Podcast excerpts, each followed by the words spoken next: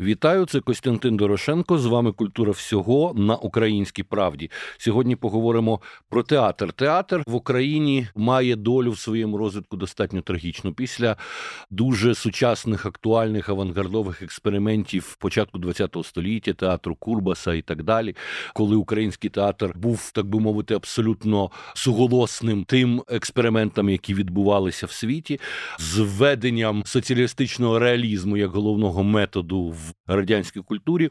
Український театр дуже довго репродукував достатньо одноманітну манеру і підхід до того, що таке театральне дійство. І, на жаль, після отримання Україною незалежності, не дивлячись на те, що в Києві свого часу проходив міжнародний театральний фестиваль Березілля, і якісь експерименти намагалися робити певні режисери, такі як Сергій Проскурня, Андрій Жолдак, Роман Віктюк. Все таки українська театральна сцена, принаймні в Києві, точно вона достатньо переважно залишається традиціоналістською. Тоді як світовий театр він вже можна його скоріше порівняти із таким явищем, як сучасне мистецтво, тому що це не просто вистава, це абсолютно такий мультимедійний мікс де і інсталяції, відео, якісь звукові ефекти, якісь абстрактні речі демонструються. Абсолютно нормальним для світового театру є присутність голого тіла на сцені, що донині е, українських глядачів дивує. І сьогодні я запросив до розмови людей, які зробили для українського театра дуже нестандартну виставу, дуже цікаву, але вона, так би мовити, змінює наш театр дещо в інший бік і дещо в інший спосіб, в сторону, я би сказав, скоріше мас-медій, таких як телебачення або стендап. Ну це все обговоримо в кожному разі. Вистава тренди Твіттера, вже сама назва її підкреслює, що це про якісь моменти пов'язані з сприйняттям сучасним світу через цифрові носії, через те, що ми живемо в цифрову епоху, і драматургом, режисером і сценарістом її виступив В'ячеслав Юшков. Він відомий, можливо, нашим слухачам, тому що він був сценарістом певних шоу на українському телебаченні, зокрема доньки матері на СТБ. Але найбільше останнім часом було розмов про мультиплатформний серіал е, Нормальна руська жінка». Мало хто напевно не згадує цю персону, яка пропонувала Степані Бендері е, здатися і так далі. А тут ми маємо справу з гумором, який народжується вже після масштабного російського вторгнення в Україну, з одного боку трошки трагічним, з іншого боку, цей гумор він і підтримує багато в чому нас. Ну і е, друга моя гостя це акторка Національного академічного драматичного театру імені Лесі Українки в Києві Марія Агапітова. Я запросив саме її, тому що спектаклі.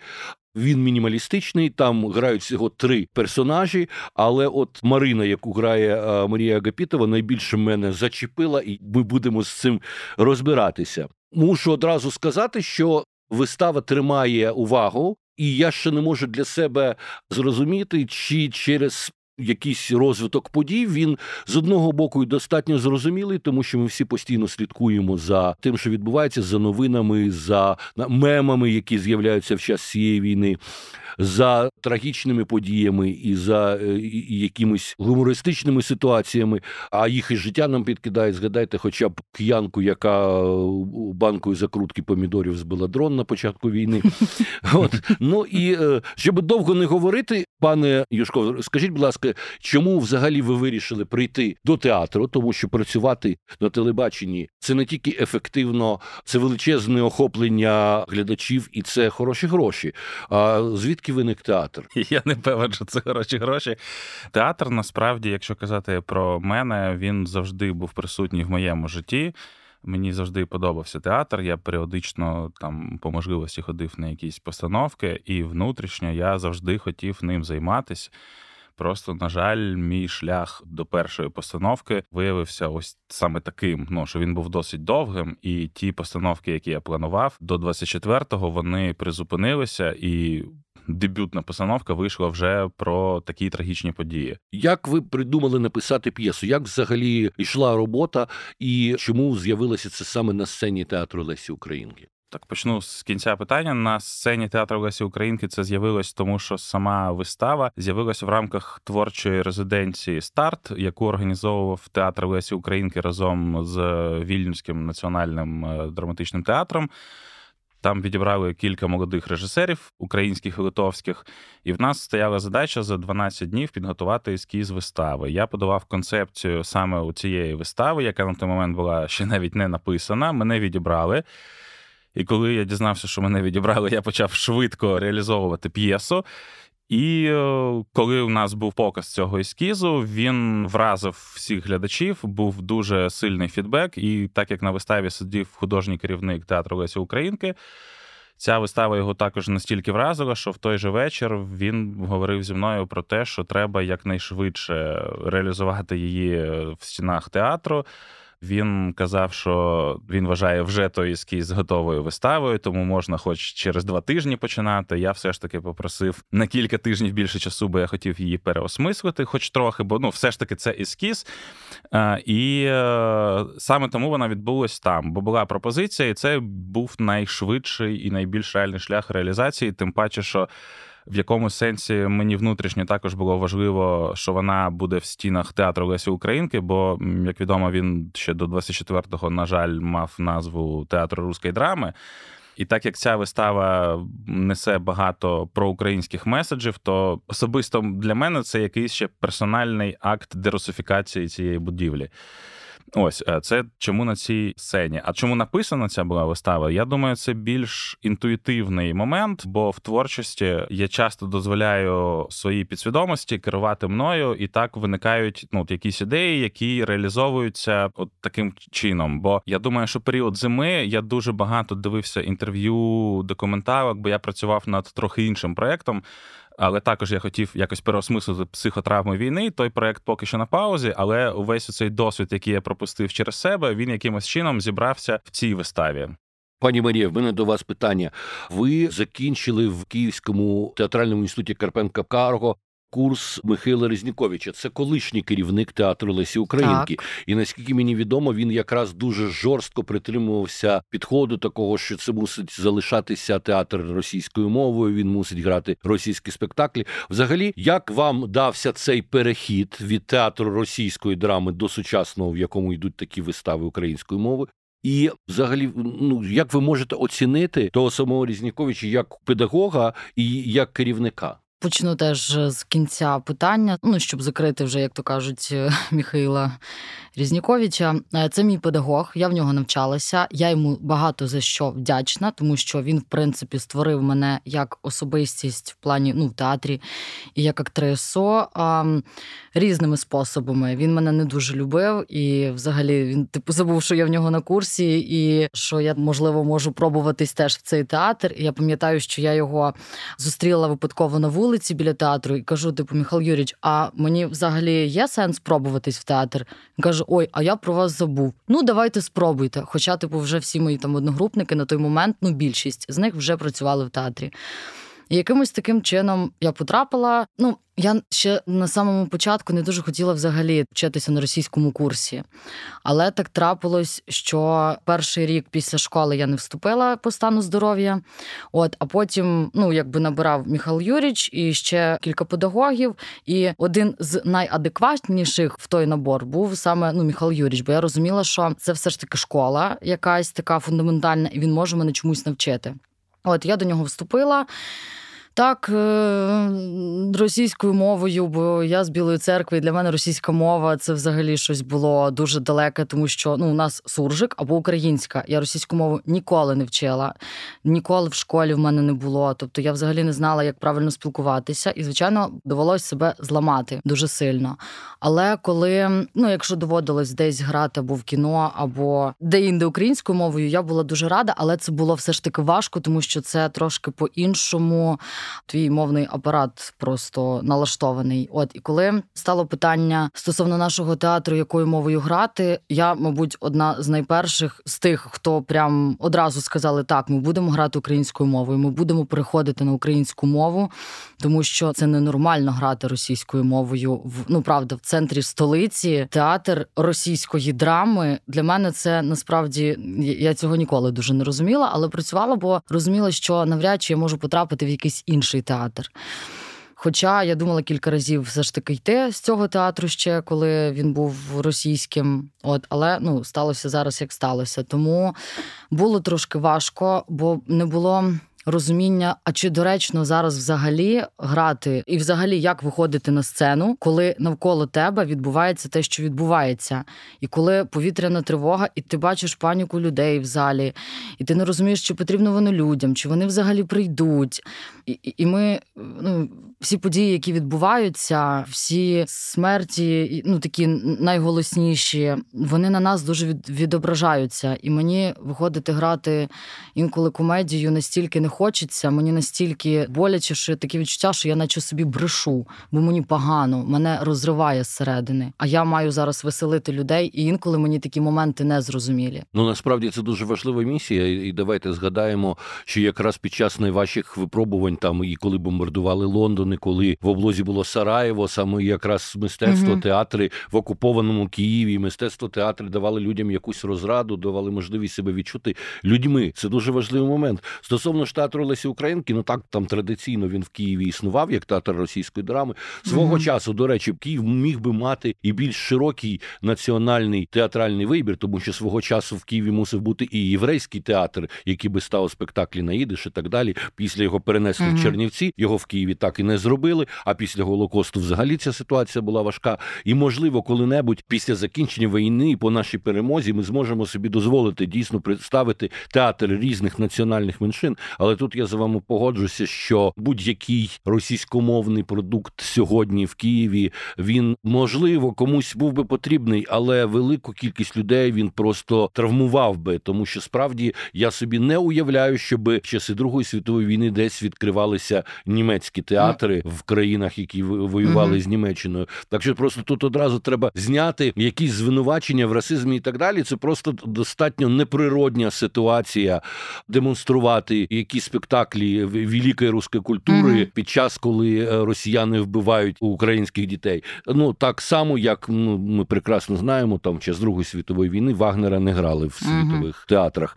Ну а якщо ми вже з вами заговорили, мені дуже цікаво ваше ставлення до вашої ролі. Одразу скажу, значить, що серед трьох персонажів, і не ображайтеся, але ми вже говорили, що ваша вистава вона дуже схожа на телевізійний продукт. Там багато речей. Я знаєте, би її е, що би сказав би, що це момент такий просвітницький з одного боку, але як насичена якась політінформація. Там стільки вкладено в діалоги ваших героїв просто сучасної адженди, роз'яснення позицій вашого покоління, покоління міленіалів, яке ставлення до Булгакова, яке ставлення ще до якихось подій, ніби між трьома цими персонажами відбувається якийсь діалог, і вони потрапили всі троє в трагічну ситуацію, але вони проговорюють ті моменти, які тригерять сьогоднішнє українське суспільство, і ви іноді доводите їх до карикатурності, до такого моменту, ну до мему в цих ситуаціях. Це зрозуміла мова сьогодні, бо нема часу на довгі філософські розмови.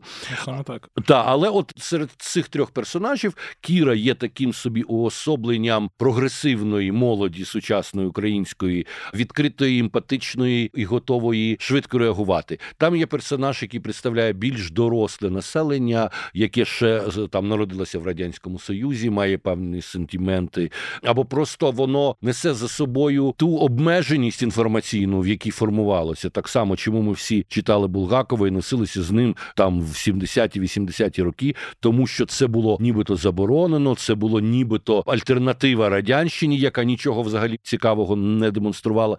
І люди, які запам'ятали в юності таке своє ставлення до Булгакова, вони і донині можуть думати, що це якісь якийсь неймовірний там літературний світ. І, Чесно кажучи, коли я в дорослому віці почав перечитувати ці книги, я зрозумів, що це письменник, який, ну як і Ільф і Петров, це письменник, який налаштований на певного обивателя, і там немає ну щось такого, щоб мало значення як откровення світової літератури. Ну це ну, точно не, не, не Данте uh і не Шевченко. У мене був момент, якраз я кілька разів намагався прочитати майстера Маргариту. Мені завжди було нецікаво, і прочитав я її тільки коли от прям змусив, що ну треба, про це ж всі говорять, начебто.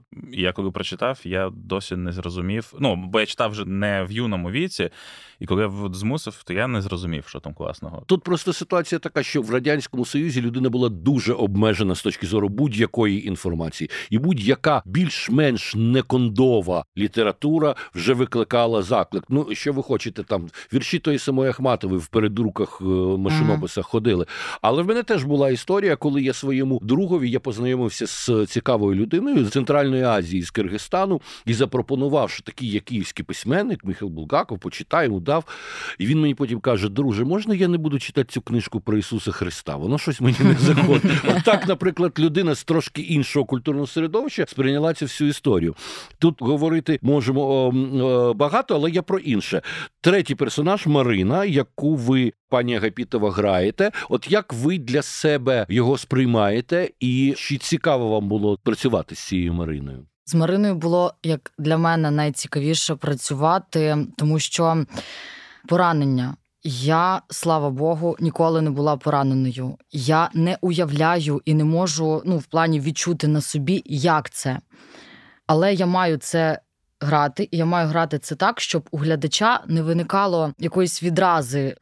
Та їй ж не боляче, це ж зрозуміло, щоб ось не було такого. І це для мене було найважче, тому що пам'ятаю, на перших репетиціях я не розуміла, як я просто розуміла, що мені потрібно концентрувати свою увагу в місці поранення і просто ну от правда уявити, що б я робила. От якщо б в мене так трапилося, а це в принципі така ситуація, яка може трапитися зі мною кожного дня, і з кожним з нас, і з кожним з нас. І якщо зі мною цього ще не трапилося, і з кожним з нас, то нам ще просто пощастило. Це моя особиста думка. От це для мене було найважчим на початку і найцікавішим. А далі, коли ми почали більше розгрібати, як то кажуть, стосовно Марини, типу, чого, чому і для чого. Мені було цікаво зрозуміти, чому вона така, чому вона не впевнена. Хоча вона, в принципі, наче збоку, наче дуже навіть впевнена успішна, людина, так. успішна, в неї все є, вона вся така молодець. От, але от щось їй в житті не вистачало. І звичайно, що ми всі, ну, типу, актори перебирають це все на себе. От я почала там шукати в собі, а що мені не вистачає в житті. Ну і зрозуміла, що ми трохи з нею перекликаємося все ж таки в якійсь мірі, тому що я працюю в театрі, я обожнюю театр, але то, як є в тексті, я б дуже хотіла водити людей в гори. Це взагалі це моя стихія. Я обожнюю гори. Просто не було ще, мабуть, жодного там літа, як я почала працювати в театрі, коли у відпустку, щоб я не їздила в гори і не ходила в похід. Я це можу планувати за півроку. І і я, як Маша, а не Марина, я теж цього хочу. Але як виявилося, Одне, коли ти просто спілкуєшся, от як ми зараз з вами, говорити про те, як я люблю гори, а інше, коли в тому стані ти маєш це грати. Ну, що зі мною відбувається, ам, не знаю, як ще правильно це пояснити. Ам... Так, щоб і не і не робити спойлер, все-таки для наших ну. Так. Ну так, коли дійсно це не просто бажання, а коли воно може бути раптом нездійсненим. Угу. Знаєте, тут ще для мене було цікаво. Якраз саме оця Марина, вона і з'являється найбільш концентровано в жанрі стендапу, коли на неї світить Софіт, угу. і вона емоційно розповідає цілий монолог, який починається з того, чому вона ненавидить оливки. Угу. І потім є дуже цікава містична сцена. Е, привіт, Михайлу Булгакову. Зустрічається вона з Еріхом Марією Ремарком. Це трошки така інша гра, і там починає активно розповідати йому, що вона ненавидить, крім цих ем, оливок. оливок, а там е, ці роботи, пилососи і ще щось. І ви знаєте, це дуже поколіннєва історія. Дуже це саме даруйте, не хочу жодного ейджизму, uh але це саме звичка міленіалів одне одному і світу по пунктах розповідати, хто що не любить uh і чому у мене іноді виникає така реакція. Я даруйте теж кажу співбесіднику, що слухай, ну ти можеш розповісти своїй мамі, що ти любиш і що ти не любиш. Це ж не найцікавіша тема для розмови. Але вийшов такий дуже опуклий образ, теж трошки, можливо, шаржевий. Чи ви це вкладали в е, програння цієї ролі, щоб довести до якогось ем, більшого накалу, до стилізації оці звички? Бо міленіали все-таки народились виростали в країні, де було набагато більше інформації, набагато угу. більше свободи, більш ліберальні стосунки в е, сім'ях і так далі. І звідси звичка з більшою увагою звертатися до себе, і в тому числі постійно реагувати на те, що ви любите чи не любите. А, Дякуючи славі, що те, про що я там говорю. Більшій мірі в якійсь воно писалося з мене. То що Вау. я я боюсь роботів пилососів. Ну реально я їх боюсь. Я не можу зайти, якщо він працює в кімнаті. Якщо він стоїть, вимкнений, добре, я пройду повз. Але якщо він рухається, я не зайду. Слухайте, але ж так техніка розвивається. Скоро буде все тут роботами навколо. Але я думаю, що я до того моменту вже не доживу. І слава Богу. Та ні, ні, ні, ні, ні, навпаки. Ще 2-3 роки тому хто б міг подумати про робота пилососа. Ну, Я та. думаю, що ми ще таке побачимо. А уявіть собі мене. Ну як там у нас в дитинстві це фантастика була там відеотелефон в якихось там фантастичних ну, книжках писали, ну, що да. це буде такий пристрій. Ти дзвониш і не тільки чуєш, а ще й бачиш. Ну у нас тепер в кожного в кармані. Я думаю, ми застанемо робота домогосподаря, ну який буде все робити. Просто Ой. там і а розумний будинок. Так. Мене лякає розумний будинок. Мене дуже постійно, це лякає. Тому що будинок може опинитися більш розумним, ніж ти, переписати себе на себе, і що ти будеш з ним робити? Або просто закрити і шантажувати. Я відкрию тільки, якщо ти мені щось Тверезий прийдеш, щоб щось подібне. так. Як писалося це все? Це був якийсь потік імпровізації, чи у вас був план? Тому що таке враження, що дійсно ми пробігаємо за ці півтори години вистави по всьому, що ми вже десь бачили, чули, що нас чіпляло, веселило, лякало за цей рік війни. Так, я зараз спробую пояснити е, і процес написання, і чому такі можуть бути відчуття, бо в принципі вони в якомусь сенсі і ставились за мету. Бо якщо абстрагуватися від сюжету, від героїв, подій, яких ми бачимо. Так чи інакше, ця вистава є певною метафорою на суспільство українське під час війни, і тому, звісно, що багато про що вони там говорять і дії, це є певними алюзіями на те, що прожило суспільство, ну як мінімум, в рамках мого відчуття, що я ну встиг зрозуміти. Тому воно не дарма оце відчуття з'являється. Бо якщо закопуватись в деталі, там є багато таких алюзій. А процес написання був. М- він був екстремальний насправді, і він відбувся, мабуть, тільки тому, що я був підготовлений до цього процесу. Бо про те, що мене відібрали на цю резиденцію, я дізнався в останній момент пізніше ніж я думав, і у мене було 9 днів, щоб скинути інсценізацію. Як я кажу, на той момент, коли я подавав, в мене була тільки концепція, тексту не було. І воно було написано за 9 днів при умові, що я тоді ще отримав по роботі таке об'ємне завдання. І я писав це паралельно. Ось, але як я кажу, у мене в голові просто був великий багаж досвіду, про що і як я хочу сказати. І тому ця вистава писалась без жодного плану якогось. Тобто, в мене не було там якогось, як прийнято писати, там з епізодників, якихось подій. Я просто в голові знав, що в мене є ось такі персонажі. Вони в рамках цієї будівлі, в яку прилітає ракета. Це не спойлер, бо це початок вистави.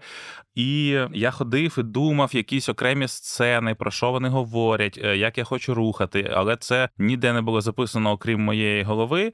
І потім настав момент, коли я сів писати, і я відчув, що я наче зловив у цей настрій. Просто у мене почало в голові прям складатися, що за чим має бути. І я не спав дві доби, писав, писав. Ну тобто я міг відволіктись, встати там, погуляти з сином чи поговорити з дружиною чи поїсти, але потім повертався і писав. І дружина мене питала, коли ти вже ляжеш спати. Я кажу: я ляжу, коли я допишу. Я не можу вже втратити цей момент. І я в якийсь момент і почав відповідати, що. Це зараз не слава, це драматург. От, типу, mm. як драматург закінчить, тоді повернеться слава і піде спати. І я розписав, і от воно отак типу відбулося. Я дозволив те, що до цього казав про інтуїцію. Я дозволив собі відчути, як це має бути. Я я відпустив, як в драматургії часто говорять, що треба дозволяти персонажу керувати сюжетом, а не тобі. Бо куди мене вели персонажі, туди вже приходив я і обживав для них обставини. Ось був написаний так перший драфт, який відправився акторам, щоб ми почали затверджувати акторів, бо там були маленькі терміни підготовки. Далі, звісно, я ще як відіспався, пройшло 2-3 дні. Я повернувся до цього тексту, вже щось там більш технічно виправив. А далі ми ще багато його дороблювали під час репетицій, бо через те, що це мій матеріал, я знаю, як його писати. Я знаю, що не завадить змінити так, щоб не втратити задум. То я міг відштовхуватись від питань. Ну, наприклад, ми проговорюємо з акторами роль. Виникають питання, чому так діє персонаж? Я цю відповідь знаю, але я розумію, значить, десь він не доотримав в тексті, щось міг адаптувати. Ну, як простий приклад з Машею, у цей монолог, який виглядає як певна алюзія на стендап, він спочатку не був такою алюзією, і він йшов важко. Тобто, от і Маші було важко зрозуміти, як грати, і мені було важко зрозуміти, як ставити їй задачу в рамках написаного, бо персонаж все ж таки має травму. І він не може емоційно говорити. І тоді у мене в якийсь момент прийшло це рішення, що так як героїня, яка все життя не знала, що вона хоче, і цей монолог це вона, наче вперше говорить ну про ці оливки, що їй не подобається. Проривається до да, себе, да. зрештою. То, так. так як ну тут ще допомогло, що в мене був колись досвід виступу в стендапі, і я зрозумів, що це вона, наче як на open mic прийшла вперше поговорити про себе, де це не обов'язково має бути смішно чи супер підготовлено, бо це така жива емоція, от що накипіло. І тоді я такий о. Давай зробимо алюзію на стендап, щоб ми пройшли по цій межі монологу стендапу, і це тебе розкує, бо ти не будеш лежати, ти зможеш встати, бо це тоді вже всі розуміють художній допуск, художнє рішення. І спочатку ще я пам'ятаю, що коли я почав говорити, через те, що воно було не написано, Маша дуже обережно це сприйняла, бо для неї це ну, ну взагалі, да. вибач, що перебуваю. Просто для мене стендап. Ну я можу дивитися, мені цікаво, але я я не вмію жартувати. Ну тобто я розумію жарти, але жартувати сама ні. І мені вийти і жартувати, але щоб і драматично, але я поранена. І я думаю, боже, що від мене слава хоче? Як я це маю робити? Я ніколи в житті. Ну, типу, для мене мікрофон. Та, я виходжу на сцену, але я ніколи не виходила на сцену з мікрофоном. Я не вмію його тримати. Мені страшно. Так, Це жанри да. жанри зовсім різні. І, так. Ну, я пам'ятаю, що от нас було цих кілька днів нерозуміння, що і як робити, mm-hmm. і бо ми паралельно mm-hmm. ще ж ну, в принципі намагаємось все це полотно репетирувати. І в якийсь момент я кажу, Маші, давай давай я тобі завтра принесу, як я це бачу, бо це треба буде переписати по тексту. Бо те, що написано, то воно написано як говорити лежачи. А якщо ми робимо цю алюзію, то це змінює текст. Ну і Маша така, ну вона ж не може мені сказати ні. Ну я ж вночі буду. Ну вона каже, да. І я всю ніч пишу іншу версію. Ми зустрічаємось. Я кажу: я тобі зараз прочитаю. Якщо ти відчуєш, що це воно, давай робити. Якщо тебе це лякає, повернемось до першого варіанту і будемо думати, як там е, знайти м, задачу. Я вже й не пам'ятаю перший варіант, ну, чесно кажучи. Да. І я коли прочитав Маші, вона така одразу: да, я зрозуміла, звісно, робимо так. І Це вона круто, через добу вже знала текст, а до цього вона ще не могла і той вивчити. Ну і тоді я зрозумів, що ось ми знайшли те, що треба. Це додає нової глибини і, взагалі, самому тілу спектаклю. Виводить його якось, ну як вам сказати, 3D його робить, тому що все таки сцена ну, маленька, угу. і дуже важко вирватися з цього надто інтимного простору. На малій сцені це угу. відбувається. А це просто зміна куту зору. І, е, Справді є. дійсно хороший. І Тим паче, коли ти лежачий, і ну в тебе немає приспособлень, ти не можеш там стати, піти щось робити, ну, ти рухатися. не емоційно грати. Да. Ну, ну Це, типу, це був момент чистої прям... творчості, який виник саме через екстремальні умови. Бо знову ж таки, якби вистава могла готуватися, як це прийнято по канону, довго, щоб можна було написати текст самому для себе пропрацювати з режисерської точки зору, і потім ми зустрічаємося, обговорюємо. Можливо, якісь б рішення вже були б і придумані. А так як воно було ось так, ну 12 днів, все з нуля, то воно все в процесі шукалось, але мені здається, що воно допомогло цій виставі, конкретно ну, цій, бо вона про такий нерв тут і зараз. Так, абсолютно вірно. Вона тут і зараз, вона дуже злободенна, і в певний час не знаю, як вона буде сприйматися за рік, за два, за три. Можливо, це буде сприйматися більше вже як якась публіцистика чи журналістика, ніж як театр. Але е, сьогодні я навіть можу сказати, що це та контрпропаганда, про яку ми говоримо, що вона має бути, вона має бути угу. в тому числі в мистецтві, але це не через якісь гасла, які там закидаються, а саме через пояснення і роз'яснення. Тому що тут мені здається, ви взялися пояснювати не лише позицію, як переживають ситуацію українці, а пояснювати знову ж таки світобачення людей свого покоління. Тому з'являється розмова про метамодерн, тема, яку міленіали дуже серйозно обговорюють, і яка не сильно uh відгукується у людях більш дорослих. Тому з'являються ще подібні якісь моменти, які здавалося б, ну точно не на злобу дня, але тут є момент прямо такого просто роз'яснення публіці, чим живе сьогоднішній світ. Це дуже цікаво. Але це з іншого боку і робить виставу надто прив'язаному до часу. І я думаю, що є зараз сенси, можливо, навіть необхідно зробити гастролі по Україні, тому що я бачив, як люди реагують. Їм mm саме тепер це треба. Їм не треба це чекати. Це те, що якщо хочете, як пігулки, як ліки, а той катарсіс, який люди хочуть отримати зараз. Чи є у вас ідеї з подібними гастролями? Тим більше, що спектакль компактний, і це не мусить бути важко. Бажання точно є. Ідеї будуть з'являтися в процесі, бо все відбувається дуже швидко. 28 травня ми показали ескіз, сказали, давайте робити прем'єру. Ось ми її робили 7 липня. Ми вже вийшли в прем'єру при умові, що ми не могли готуватися там весь цей час. У нас зараз 5 дуже динамічних показів за місяць. Це також треба працювати тим, щоб люди, хоч якось дізнались про виставу, і все це здебільшого на моїх плечах. І я точно хочу якимось чином масштабувати цю виставу, щоб її побачили якомога більше людей. Але тут виникає питання: ну, перше. Щодо гастролей, це ми будемо говорити з театром, бо там є актори з трупи театру, є реквізит, тобто меблі, це там щось що з театру, і це треба говорити з театром. Бо єдине, що я зрозумів, державний театр це дуже повільна бюрократична машина яка забирає дуже багато сил, особливо творчих. Ну я, скажімо так, був момент, коли я прям вигорів в процесі підготовки, і тому я не знаю, як швидко це вийде. Але у мене є ще інше бажання 嘅。Яке я от ми от тільки-тільки ставимо на рельси прем'єру. Я планую поговорити з якимись театрами в інших обласних центрах. Можливо, їх зацікавить, наприклад, щоб я зробив постановку на їх базі. Ну, це вже е, варіант розширення. Ми можемо поговорити з театром щодо гастролей, бо в принципі зараз, якщо піде якийсь сарафан про виставу, то інтерес з'явиться. Ну і плюс, звісно, завжди є варіант віддавати безпосередньо п'єсу іншим театрам, бо до мене вже звертаються зверталися кілька режисерів. Ну, всі, хто бачили ескіз, вони всі звертались писав ще один. А я поки що їм всім поставив на паузу, бо я доробляв текст до прем'єри. Я кажу, я не можу вам нічого дати почитати, бо я фінальну версію ще не дописав.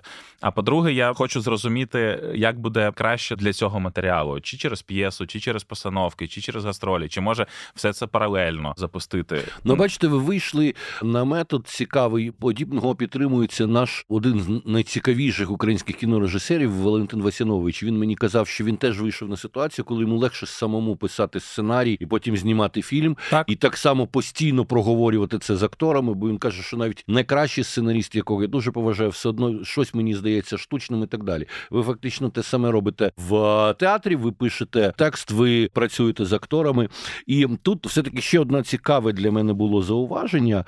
От в цій ситуації, коли знову ж таки є меми, є хештеги, буквально є те, з чим ми стикаємося в мас-медіа, а є прямо такі пропозиції культурологічного аналізу. Один монолог цікавий про те, як складно дається людині переход з да на так. Це насправді ну зауваження дуже точне психологічне, дуже точне, тому що оце слово, яким ми з дитинства навчаємося виражати погодження, від нього найважче відмовитися. При всьому тому, там що в мене в родині говорили українською, але переважно була російськомовна історія. Це Київ, 70-ті mm-hmm. роки. І для мене природно було там говорити, читати, думати українською. Все одно іноді я збиваюсь на да, коли хочу сказати так. Це дуже цікавий момент.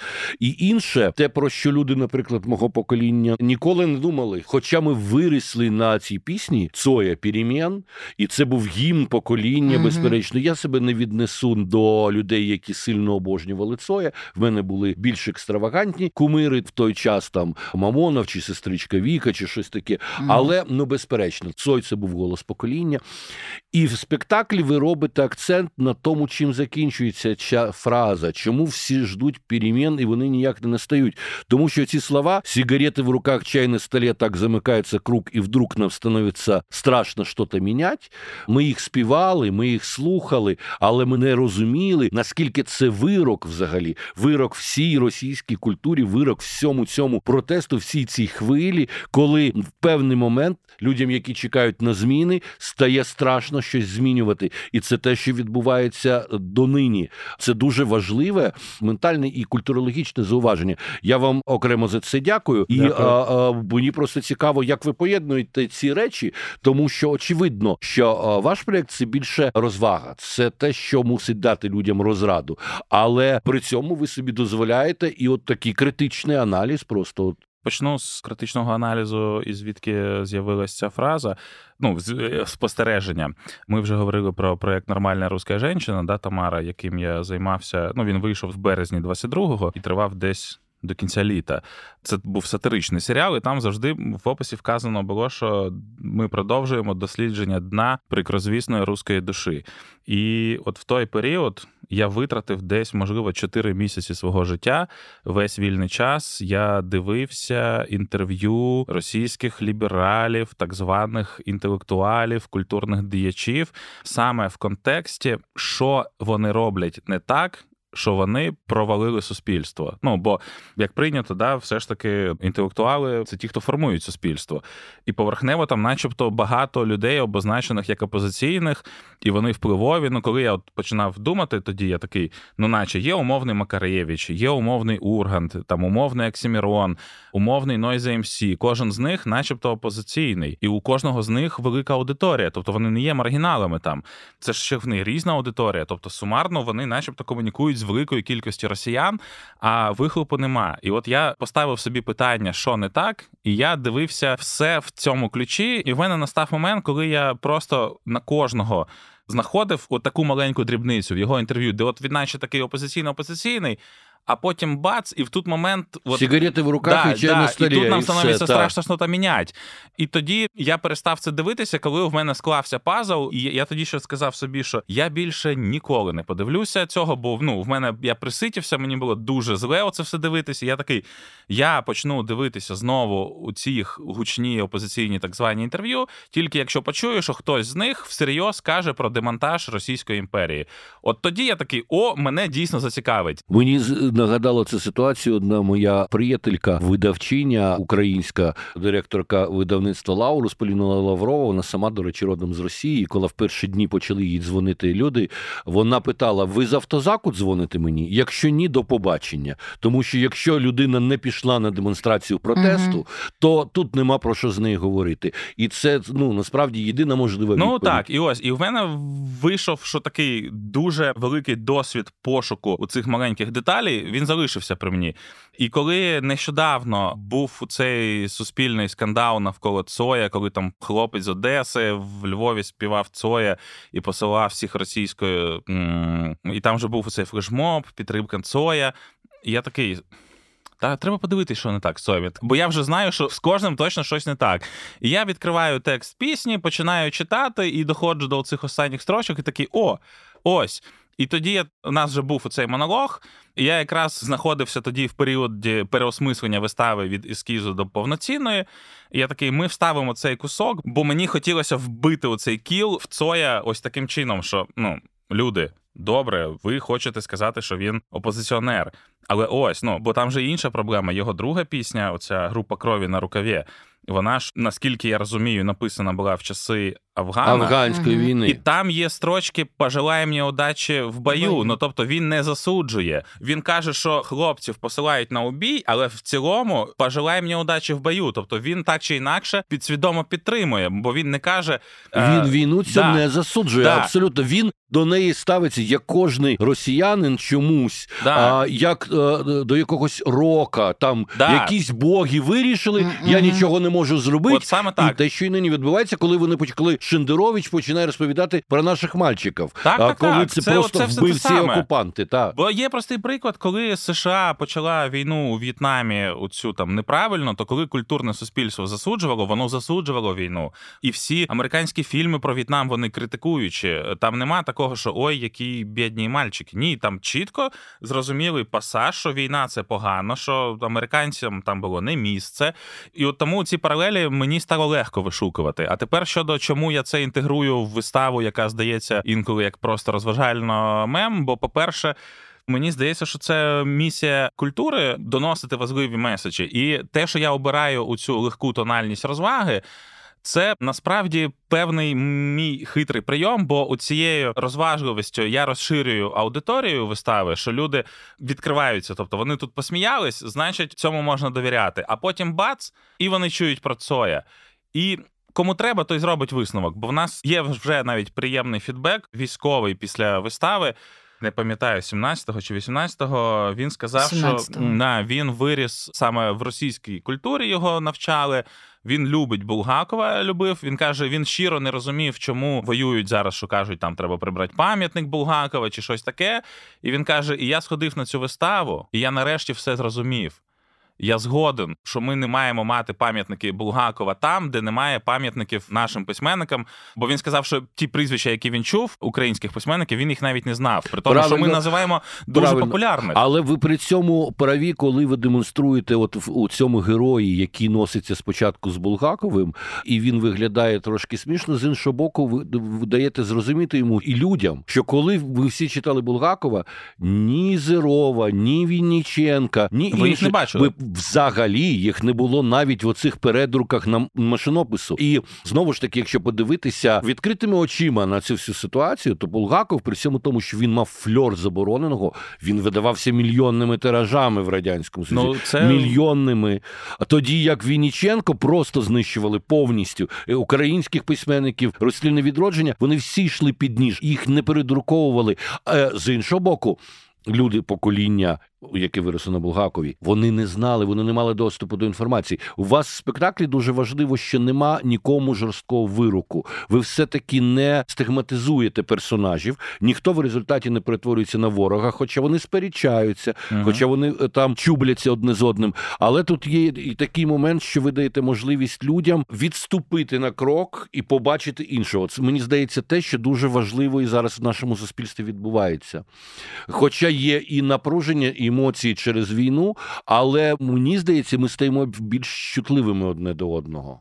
Так, це також був про цей баланс. І якщо повернутись до закінчення цього питання про чому я це ну все ж таки так поєдную, я думаю, що не дарма там в виставі звучить про метамодерн, бо. Там вже звучить досить багато, і там озвучені ці всі методи і про поєднання непоєднуваного і так далі. І тому, якщо я вже говорю про метамодерн, то я і користуюсь його певними прийомами. Коли я написав цю виставу, я думав, правильно я зробив чи неправильно, що вони говорять багато про що. Але при цьому твір все ж таки цілісно виглядає. І я такий, ну тому що він, мабуть, ближче до метамодерну, бо це точно не модернове. Бо модернове там для мене, принаймні, в моєму сприйнятті, модерн це про одного героя чи про одну центральну тему, яка обслуговується, і Так, там модерн один це про да, одну наскрізну складний, да, ідею, так, конкретну висновок. ідею. Так. Там постмодерн, він якраз більше про колаж. І дуже часто він не несе спеціально одного висновку, бо він заграє. І, і в моєму сприйнятті для мене метамодерн це оце коливання, коли ти наче можеш дозволити собі якийсь момент колажу, але все ж таки ти мусиш нести сенси, бо особливо я не люблю, коли люди роблять щось незрозуміле, а пояснюють це, та це постіронія чи метаіронія. Я такий ні. Ключове слово іронія, але іронія вона має нести якийсь сенс. І тому ну я якось прийшов до цієї точки, що Мабуть, я можу собі дозволити, але це все рівно певний експеримент покаже глядач. Ну і реакція показала, що конкретно ця тональність для цієї вистави вибрана вдало. Можливо, це ж не означає, що там всі вистави мої будуть в такому стилі. Але тут, враховуючи час, враховуючи знову ж таки, що війна це не час для довгих роздумів. І ми ще не після війни, щоб дозволити собі якісь глибокі метафоричні рефлексії. Нам треба зараз дуже швидко зрозуміти базові речі. Ну і тому от воно так якось вийшло. От моє відчуття. Так я згоден з вами за цей рік, трошки більше року війни. Ми всі, я думаю, пройшли таку працю над помилками, і все mm. те, що ми mm-hmm. відкладали, і про що не хотіли думати, тут довелося дуже швидко приймати інформацію і нарешті вирватися от з цієї, знаєте, нічого нічого поганого нема в постмодернізмі, але є його збочення, яке народжене було пострадянським суспільством. Найголовніше, оця російська постправда, яка ну, розповідає, так. що ну правди ж нема ніякої, всі трошки брешуть, то краще вірити своїм. Ну так, Росія і, це та, і це все mm-hmm. дати, що ми не все знаємо, е, не все так однозначно, е, ми не спец і так далі. І от в цій ситуації постправди, коли ти постійно вагаєшся, ну таке накид до цілі покоління так виховували. До речі, і в Україні так само через ці наративи політика грязне діло, ну, так. а, от і так далі. А зараз нам всім довелося дуже швидко зрозуміти, що ні, є правда і є неправда. Є якісь речі нормальні і є речі ненормальні, і ти тут вирішуєш на якому ти боці, і все без жодних е, розмазні оцієї. І так ця вистава вона теж підштовхує людей пришвидшитись в тому, щоб щоб розібратися в певних моментах. Ну, є момент, який я хотів якраз сказати, от в контексті як говорити про війну, от, ну що чому така тональність і так далі. Бо я бачив багато обговорення, з якими я був не згоден в творчій тусовці. Бо, по-перше, прийнято вважати, що про травматичні події треба говорити тільки дуже після, і часто наводять приклад, що список Шиндлера був знятий задовго після Голокосту. Але я коли все це чув, я розумів, що людям часто просто боязко розбиратися в контекстах, бо це ж ризик говорити про травматичні події, поки вони не закінчились. Але при цьому для мене список Шиндлера був завжди неправильним прикладом, бо в ті часи не було інтернету. І коли була Друга світова, то ні у кого не було доступу до інформації, і щоб осмислити трагедію, потрібно було багато часу, щоб дійсно закінчилась війна, щоб можна було знайти очевидців, опитати їх, або там були написані якісь книги, які прочитаються. Тобто це розтягується. При тому, що список Шиндлера це не перше, що про Холокост, ну той самий Ремарк писав. Да. Очевидно, а, і був американський художник Борис Лур'є, який вже в 60-ті роки ну, робив дуже жорсткі да, інсталяції. Для мене простий приклад. Е, диктатор Чапліна в 40-му, здається, вийшов. Ну тобто він, мабуть, побачив процеси ще до початку війни, бо ну ми розуміємо що фільм вже має якийсь час. Тобто можна говорити швидше, і тому я й зрозумів, що щоб не говорити цими глибокими темами, треба обрати у цю легку форму. І говорити зараз, ну бо мають бути спроби. Вони можуть бути вдалими чи ні. Це вже питання до митця, як наскільки він зміг відчувати цю грань. Бо навіть під час резиденції цієї була панельна дискусія, на яку прийшли якраз п'ять режисерів з театру Лесі Українки, театру Франка і молодого театру. Ну тобто назвемо це одні з найбільш ключових театральних режисерів Києва. І вони не знали, як говорити про війну. Коли було питання, а як має театр реагувати на війну, вони всі от такі: ну не знаємо, треба чекати. Ми шукаємо п'єси, не можемо знайти. Потім вони там пишались, що в театрі Франка вийшла Калігула по камю, але готували вони її ще до війни. І от вони дуже раділи що хтось з людей в цій калігулі побачив якусь паралель з нашими реаліями, але я подумав, ну це ж якось неправильно. Калігула була написана в часи Другої світової. і Це була тоді сатира на Гітлера, знову ж таки використовуючи ще попереднього персонажа. Але навіщо нам робити на Путіна якусь ну або на ну події нашої війни сатіру через калігулу, написану кам'ю під час. Ну тобто, це якийсь та, довгий це якийсь неправильний такі, процес. Та, це не про нас. язик, да. в якому нема потреби. Да, так. ну бо я розумію, що езопів язик потрібен або після або до, або знову ж таки, можливо, в тоталітарному суспільстві. Ми не всередині тоталітарної держави, тому нам краще говорити про те, що про нас знову ж таки, якщо ця вистава проживе кілька років і потім втратить актуальність, бо людям буде здаватись, що це вже просто як опис. Добре, я не проти. Головне, що вона грає свою роль зараз. Може навпаки, пройде час, і для когось це буде можливість згадати, як це було. Ну тобто, я ми теж не можемо так думаю, знати що да, або ну, згадати, або показати комусь. Да, показати як це комусь. Було. Ну, Просто що ми не можемо прогнозувати, але Так. якщо боятися і думати. Я дочекаюся. Ну а хто знає, коли ну коли настане у цей момент перемоги, коли, начебто, вже можна. Ну головне, це Знову ж таки, ну, а чи пощастить нам побачити Да, цей ну. момент, так як ми залишаємося в Україні е, і тут щось робимо, ми не можемо бути певні на 100%, що з нами буде все добре. Бо Ну, тут це- ще прикол, що ті, хто пишуть у ці пісні, типу, як там, яка ти козачка, який ти козак, вони не бояться і роблять одразу. Ну, тобто, і Ну, ми, да. і ми, виходить, втрачаємо взагалі, бо ну, хтось, хто міг би хоч щось сказати, він боїться і чекає. Ті, хто не бояться, вони ну, свою фігню говорять, і ми взагалі знаходимося в дивному тоді культурному полі. А запит у глядача, у слухача на якийсь культурний продукт, який резонував би з ним тут і зараз, а не змушував його думати про часи Київської Русі, він існує безперечно, Ну, тому що всі Так. напружені і всім хочеться виходу емоцій. Тим паче в такій п'єсі, яка прям тут і зараз відбувається в нинішньому світі, тут в Києві. ем, Людям страшно. Людям страшно опинитися в такій ситуації. Ну мені теж було страшно. Але зараз, коли ну я якось прийняла це на себе. Я розумію, що якщо, не дай Бог, зі мною це станеться, мені вже буде не так страшно. Я вже, Мгм. хоча б в якійсь мірі, я це десь трошки прожила. Я розумію, що це абсолютно не те, і що це, якщо й станеться, це буде в рази гірше і боляче. Але мені здається, що людям це допомагає зараз і допоможуть не так боятися, не так себе накручувати і розуміти, що це може трапитися, але не чекати цього. Це зараз, зараз прям дуже актуально. Ні, І дуже потрібно. Я думаю, це точно буде допомагати. У нас є навіть цікавий випадок, що є глядач, який планує піти втретє Ага. з перших п'яти показів. Я не знаю, ну що він буде ще шукати. Ну враховуючи, що тут дистанція буквально в тижні. Так, ну ви знаєте, це теж, до речі, хороша традиція запрошених режисерів театр Лесі Українки. Тому що подібне, я пригадую, це 90-ті роки, коли Мгм. Роман Віктюк для Ади Роговцевої зробив дві вистави священні чудовиська і Дама без камелі. Мгм. І дійсно люди, і я в тому числі ходив по 10 разів на цей спектакль, тому що він теж відрізнявся від всього того, що демонстрували, і він якимось чином нам давав тоді відповіді на питання, які нас турбували. Отже, я хочу нагадати, що зараз йшлося про виставу тренди Твіттера, і вже 6 серпня можна побачити і в театрі Лесі Українки в Києві. Я сподіваюся, і далі, і в інших містах України. Гарно дякую. Дякуємо. Дякуємо вам.